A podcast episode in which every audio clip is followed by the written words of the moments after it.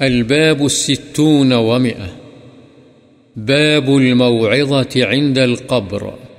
قبر کے پاس وعظ و نصیحت کرنے کا بیان۔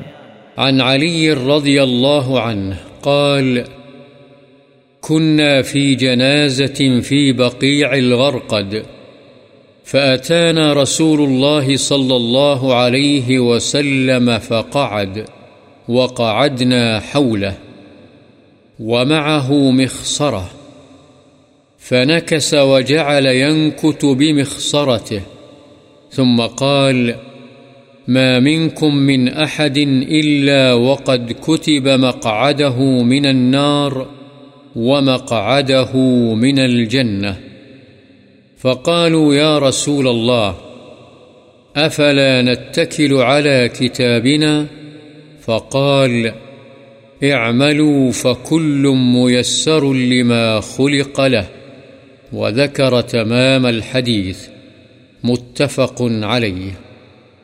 حضرت علی رضی اللہ عنہ سے روایت ہے کہ ہم بقیع الغرقد میں ایک جنازے کے ساتھ تھے، رسول اللہ صلی اللہ علیہ وسلم ہمارے پاس تشریف لائے اور بیٹھ گئے۔ ہم بھی آپ کے گرد بیٹھ گئے۔ آپ صلی اللہ علیہ وسلم کے پاس ایک چھڑی تھی۔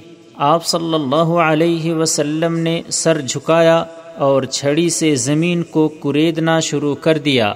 پھر فرمایا، تم میں سے ہر شخص کا جہنمی اور جنتی ٹھکانہ لکھ دیا گیا ہے۔